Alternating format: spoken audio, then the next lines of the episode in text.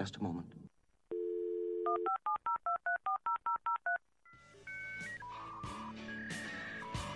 Just a moment. Welcome to the Future Law Podcast, exploring where the law has been. Hey Siri, take a selfie. And where it's going. Oh, good afternoon. From the brilliant. My name is Sophia, and I am the latest and greatest robot. To the scary. Just what do you think you're doing, Dave? And everything in between. Please welcome your very real and very human host, Dan Hunter. Hi, you're with the Future Law Podcast. I'm Dan Hunter, and I'm here with Mike Madison. Hi, Mike. Hi there. How are you? I'm great. Thanks so much. And today we are really fortunate to have as our guest Professor Deborah Merritt from the Moritz College of Law at Ohio State University. Welcome, Deborah. Thank you. So, Deborah, we've been talking with lots of uh, U S professors and deans about the state of U S legal education. Uh, you have some interesting views about this, uh, we know. So, uh, just to kick us off, can you tell us a little bit about your view of uh, legal education in the States, the changes that have happened over the last five to ten years, and how you think about these changes, how you'd characterize them? Within legal education itself, I think there have been three major changes during the last five years, and I think they're well known to everybody here in, in the United States. The first is that applications to law school have plunged. They're way down from what they once were.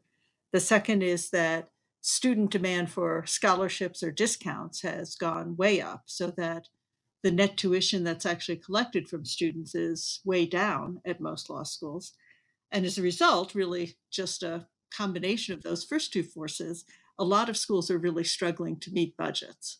We've had a few schools that have had to close or merge with other schools, stories about quite a number of schools that are relying upon central administration for significant subsidies, and in general, an ongoing worry about where schools are going to go with their budgets. So what does that what does that mean, do you think? Uh, I'm, I'm interested particularly in some uh, thoughts you had uh, in a symposium that uh, you, Mike, and I were in uh, last year uh, around this, the sorts of problems that those uh, changes generate for schools.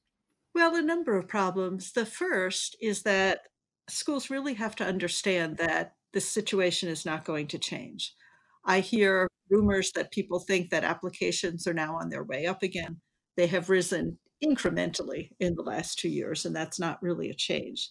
These shifts away from law school by applicants are long-term is a long-term trend rather than a short-term crisis. And I could point to several factors that make that clear to me. One is that the number of entry-level jobs that require a J D is continuing to decline. Uh, the absolute number of those mm-hmm. jobs gotten by our graduates goes down each year, and potential applicants understand that. Behind that trend, we have larger trends in higher education. The number of people going to college is starting to decline and will decline over the next few years, decade or so. Perhaps more important for law schools, because we always recruit from the top of the college graduate class, is that the number of students majoring in liberal arts subjects is going down dramatically. Students are migrating to business and science technology subjects, while law schools draw most of their applicants from the liberal arts, English, political science, and so forth subjects. That trend is also part of a larger trend, which is that there are other careers that are now much more attractive to students, high school students and college students, than law. It surprises many lawyers because we think of ourselves as averse to numbers. But one of the careers that's now very attractive to people who a generation ago would have been law students is software programming, software design. Uh, it's a career that one can do with a college degree. It's intellectually stimulating. It helps people. It involves planning and logic and strategy. I have a niece who in a previous generation probably would have been a law student and a lawyer by now, but she is very happily engaged with a college degree, moving up in management in a software design firm. So I think schools need to understand that this isn't going to change, and that we have to make plans based on the reduced number of applicants who will be coming through our doors. We also have to realize that the current number of applicants is heavily driven by the large scholarships that we're giving. Some schools still think of this as a way to bridge a gap, but this is really the future.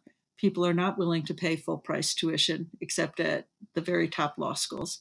And so schools have got to factor into their budgets the real tuition that they're collecting rather than the uh, theoretical list price. If we don't, um, if applications don't go up and and the willingness to pay full tuition doesn't go up, then schools have to figure out how they'll support their current faculty and, and programs. I think we're living now through the after effects of the bubble that we built during the first years of this century. Schools increased tuition dramatically. The biggest increases were at public schools, but public schools also make up a very large segment of the law school market. Well, along with those tuition increases came much higher um, salaries for faculty, more support for research, programs for students, a lot more administrators. And now we're faced with a situation in which we're no longer getting the amount of money that we once had to support those programs. It's pretty hard to fire people, especially when they have tenure. And it's difficult to downsize, uh, to reduce salaries, to reduce programs that people like. So schools have to figure out what they're going to do to survive. Are they going to find new revenue streams that will support what we built? Or are they just going to quietly downsize? This is this is the situation that we're in. Debbie, there's a, you know, listening to your review, which I completely agree with as a factual matter, it adds up to a portrait that's relatively grim. And I'm wondering if you see any reasons for optimism or opportunity in all of this. I see reasons for opportunity if schools are willing to make some fairly dramatic changes. Some of these trends are coming from the fact that, well, let me back up for a minute there and say, in addition to, to these particular changes that we're seeing in law schools that relate to the number of applicants who will come and how much they'll be willing to pay, there are other large trends going on in the legal profession, some of which are related to our particular market, but others are operating independently. Those trends are, first of all, a huge increase in the number of non-lawyers who are doing legal work.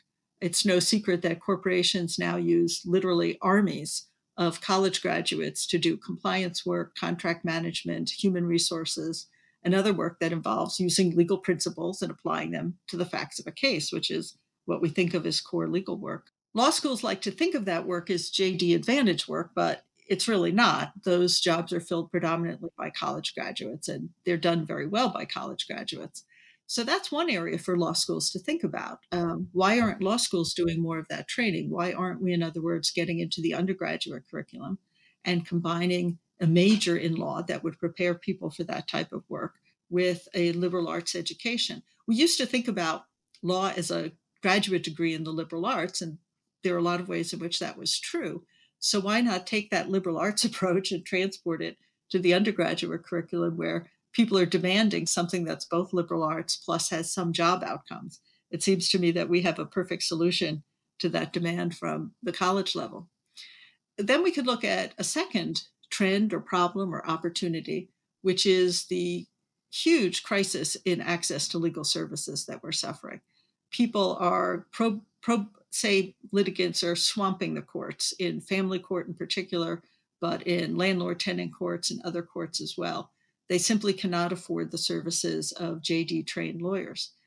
So that leads to the question, well, if college graduates are able to administer complex regulatory schemes for corporations, why can't those same college graduates do simple divorces for individuals?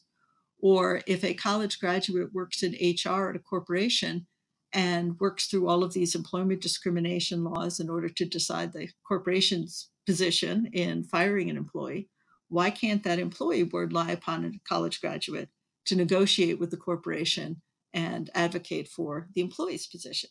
I think that the bar obviously is going to resist this mightily, but I think that a trend is underway that will lead to deregulation, or maybe call it re-regulation, a different type of regulation of the legal profession, where we will somehow become more tolerant of non-lawyers doing more legal business. So that would be another opportunity for law schools who want to educate and also improve access to justice.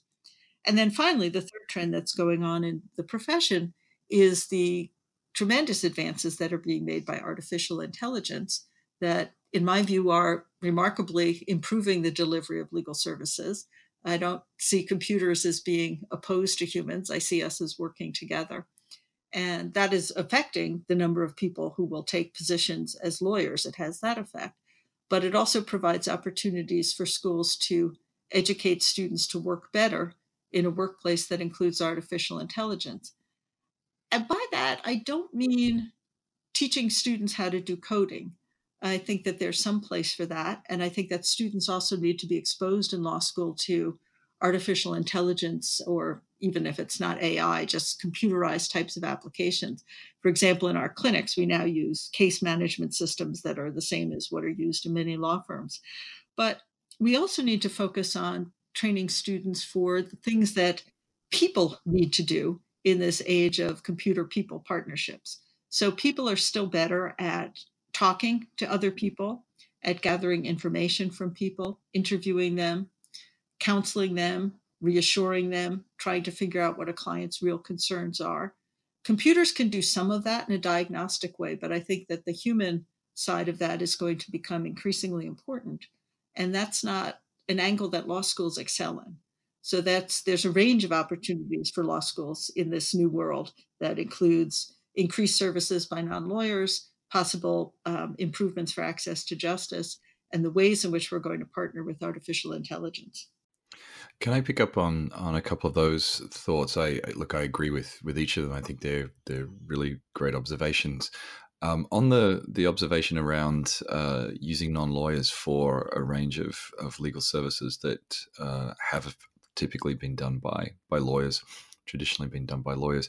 Do you think that the state bars and the other regulators and accrediting agencies will eventually drink the Kool-Aid and and actually Uh, allow non-lawyers to do those sorts of things? They're, they, they're typically pretty slow moving and pretty um, trade restrictive. And uh, I haven't seen a whole lot of enthusiasm for that in, in my travels. I'm, I'm wondering if you can see sort of examples of that on the horizon where maybe the tectonic plates are shifting a little bit for them. I think it will be slow.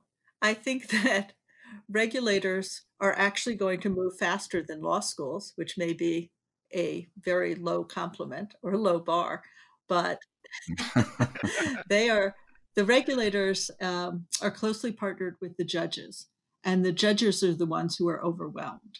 The judges are the ones who have to suffer right. with all of the pro se litigants. And I think that that is a significant force. The other force that I think will move this ahead is a concept called entity regulation. Entity regulation means that you could form an organization in which lawyers are employees and their their profits are being, you could even think of Walmart, right? So Walmart would be the biggest example of this, but it could also be a nonprofit organization. Let's call it Good Lawyering for All. And these are, whether it's a nonprofit or it's Walmart, they're organized by people who are not necessarily lawyers, but are good business people, good entrepreneurs, innovators. They hire lawyers and also hire some non-lawyers to do work uh, in providing particular types of legal services.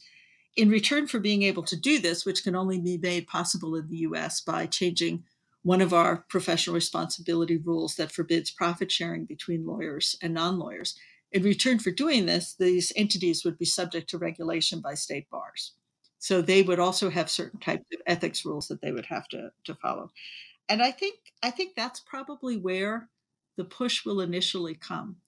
There's a conference that's being held. It's an invitational conference, I think, in April by the Institute for the Advancement of the American Legal System, I A L S, at Denver University.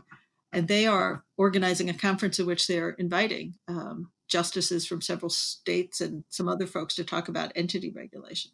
So that, I think, would be the leading edge of this reform, because it involves not developing a different licensing scheme for individuals or opening the doors to all kinds of unregulated practice. It says we're going to allow institutions to create the same opportunities for individuals that currently exist for corporations. In other words, if you're part of an entity and that entity is subject to regulation, then an individual can get legal services that will be provided in a more entrepreneurial way.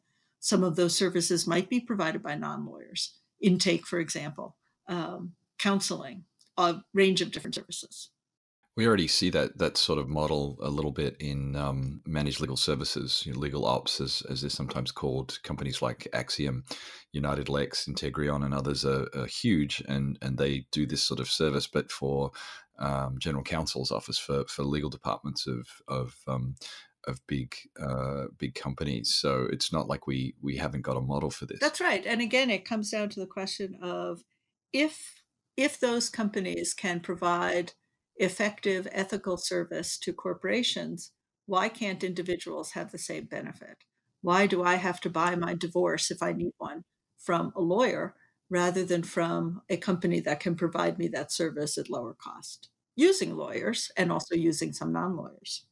Debbie, this all sounds sort of eminently straightforward. So, so where are the pressure points in the system? You mentioned you mentioned law professors in law schools, and we've talked about the practicing bar and the American Bar Association. So, so where? So, just in terms of that, some of the nitty-gritty transitions that need to happen, where do you see the big points of resistance? And and maybe more optimistically, where do you think there are opportunities for innovators or entrepreneurs within the system to to try to break out some some new models?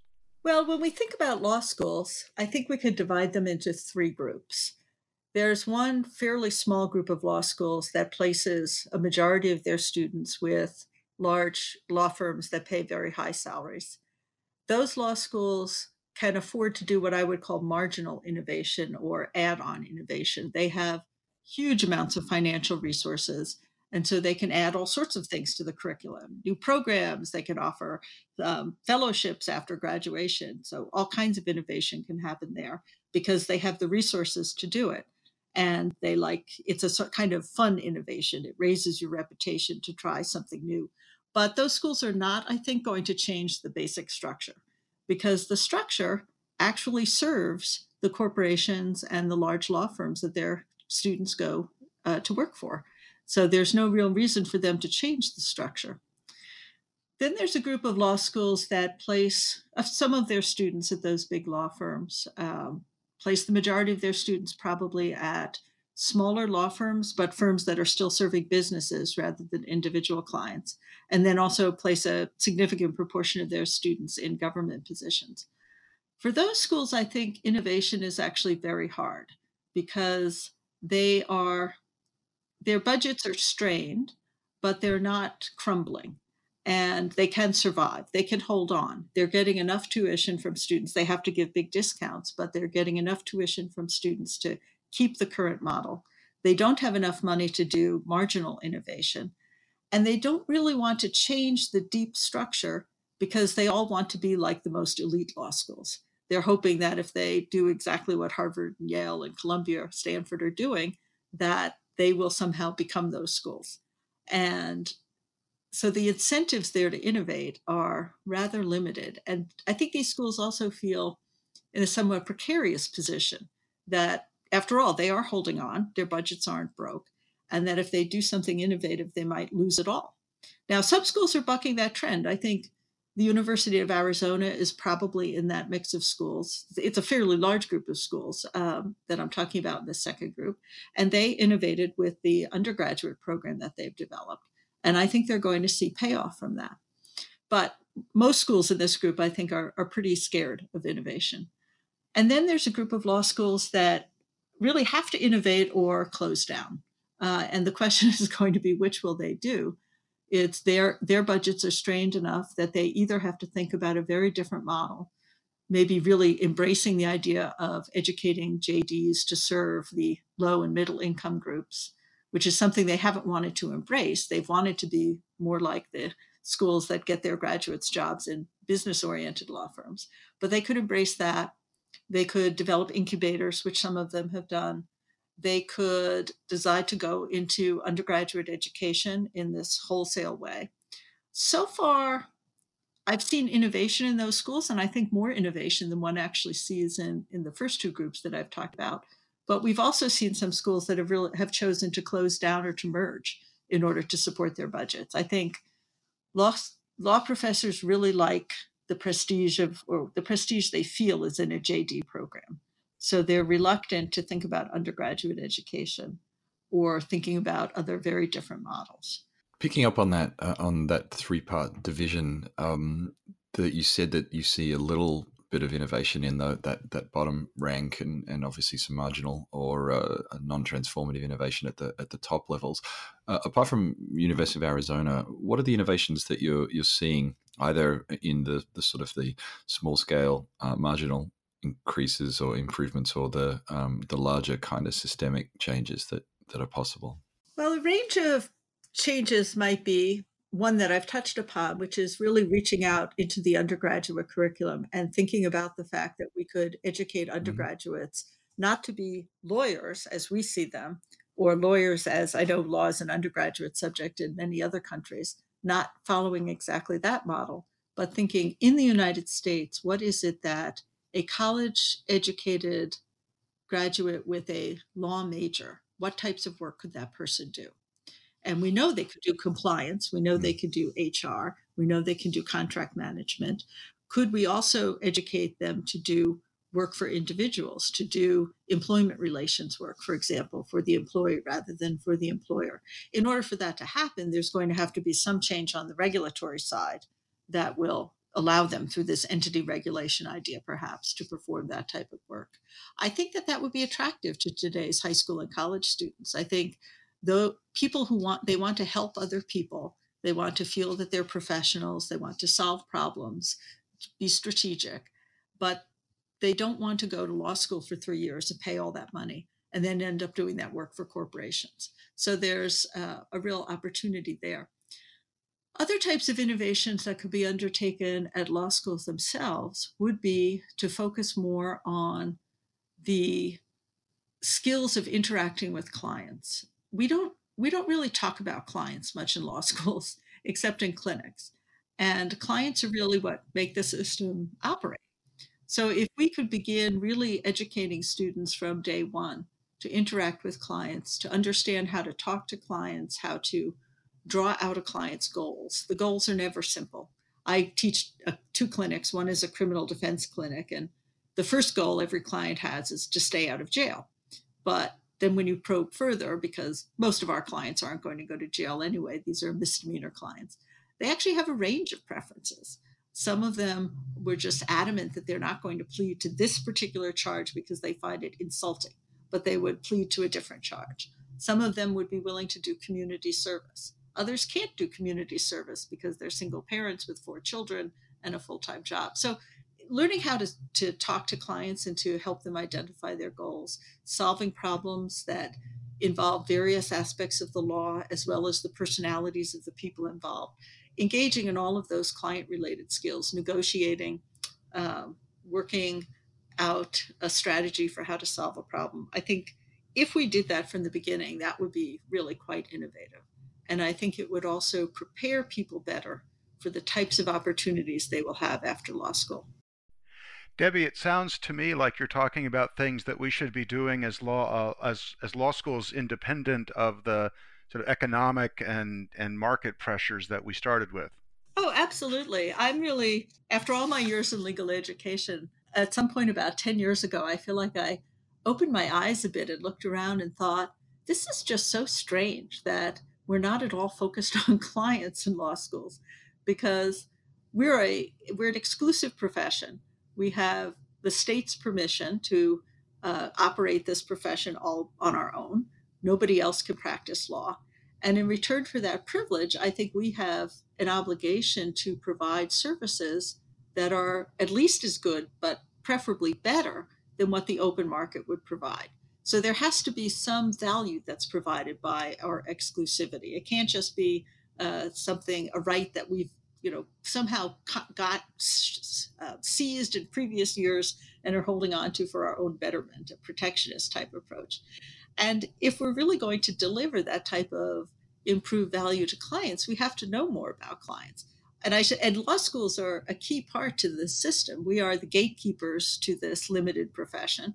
We lay the educational foundation, both knowledge and skills, that will really fuel lawyers' work throughout their careers. They obviously, we'll learn more things on the job, but we lay the foundation in law school.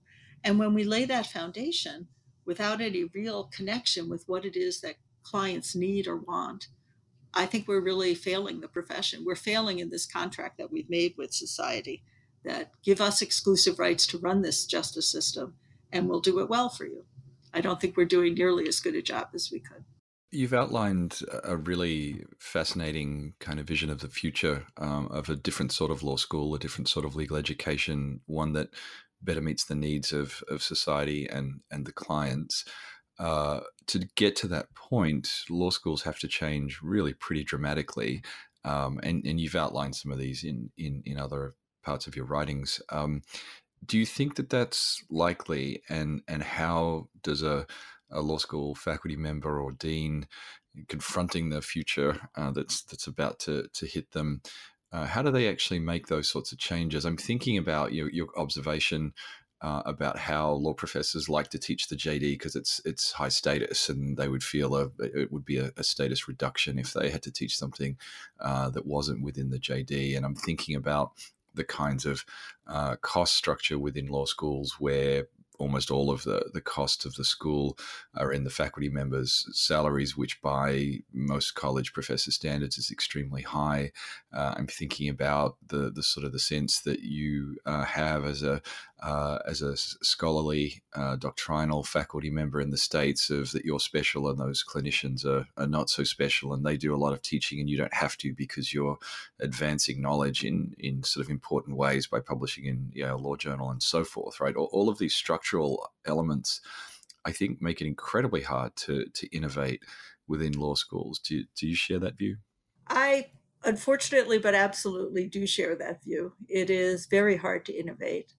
On the other hand, I stop sometimes and think that when I first entered the legal profession, there were very few women in this profession, and it seemed like it would be impossible for women, women to be accepted on the same terms as men. The same was true at when I went to teach in a law school. I was only the third woman on the faculty there, and things seemed impossibly hard.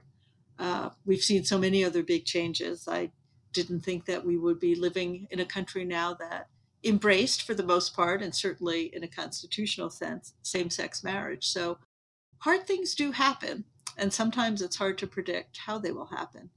I think if I were a dean or a law faculty member who wanted to either advocate for change, as I do, or uh, help the school cope with inevitable change, as some other people might want to do, I think a, a small step that I would take to begin would be to urge that the school engage in a series of, of really quite serious and well-structured focus groups with practitioners, clients, and organizations that serve people who have difficulty finding legal services. So in other words, trying to get some handle also on would-be clients, the people who can't afford legal services, and really try to get a very good picture of what it is that lawyers actually do nowadays in the workplace.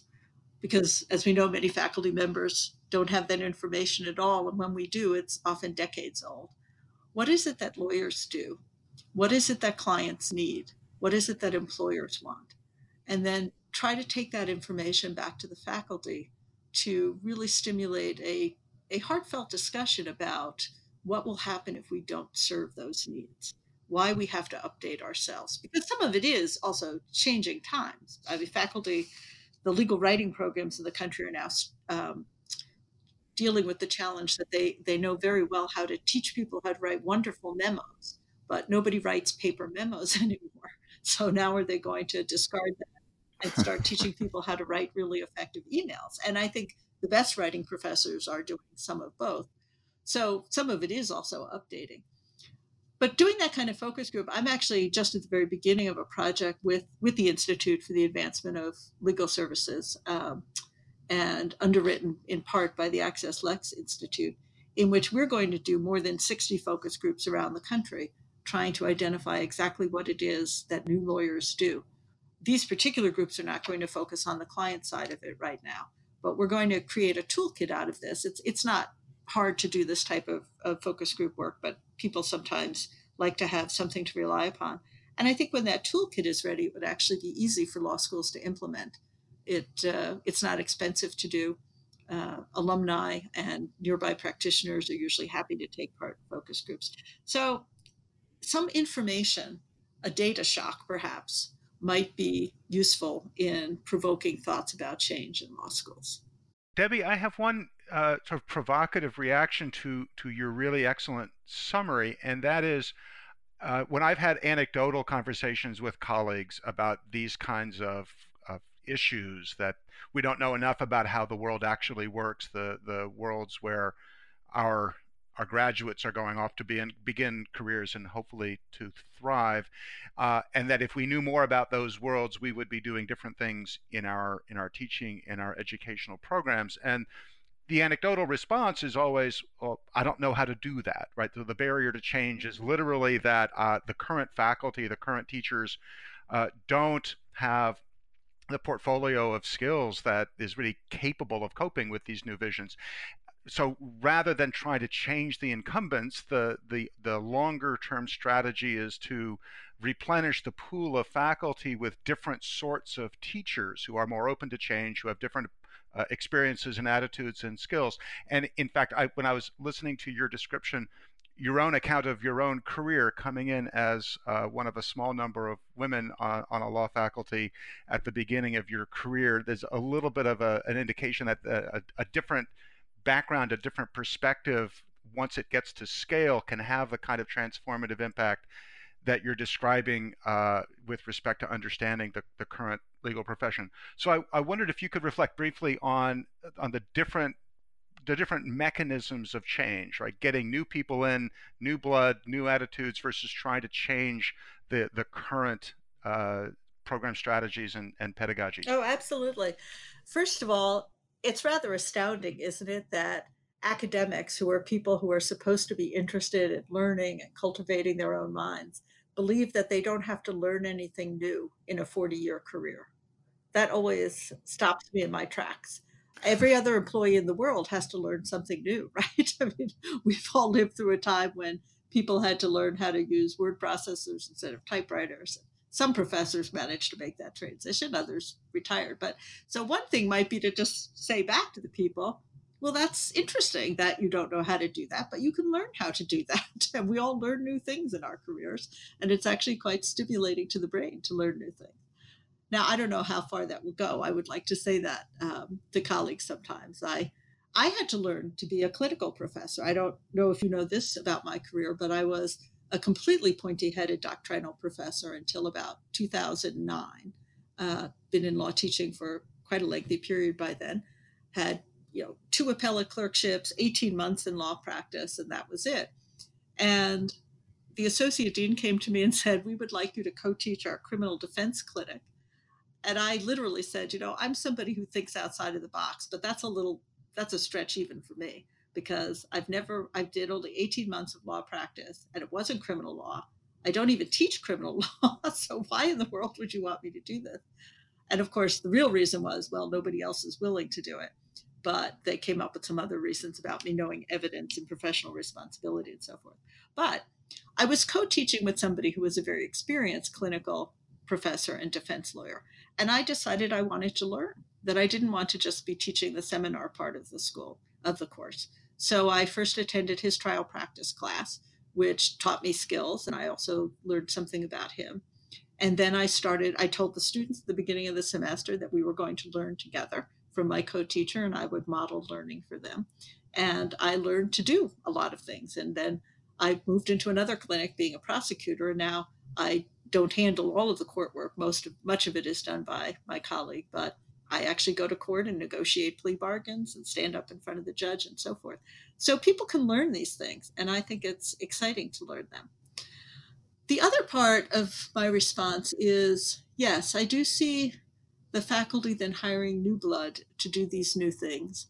Unfortunately, most of that is being done by hiring non-tenure track people, which I think is a mistake in a lot of ways. Um, one mistake is that I just don't think a caste system is appropriate in higher education. I think that if we believe in equality, we should act in equality. But the other reason is that we really are destroying our own, our own reason, sort of reason for being in higher education. The, the, the concept of American higher education is that research and teaching complement one another, and that you can't have excellence in one without the other. And if that's true, then we're undermining that concept by separating them. I increasingly see faculties where there are tenure track tenured people who do less and less teaching and more and more research and are paid very highly for that, and non-tenure track people who are doing more and more of the teaching, not just the skills courses that we used to say were for non-tenure track people, but doctrinal courses as well.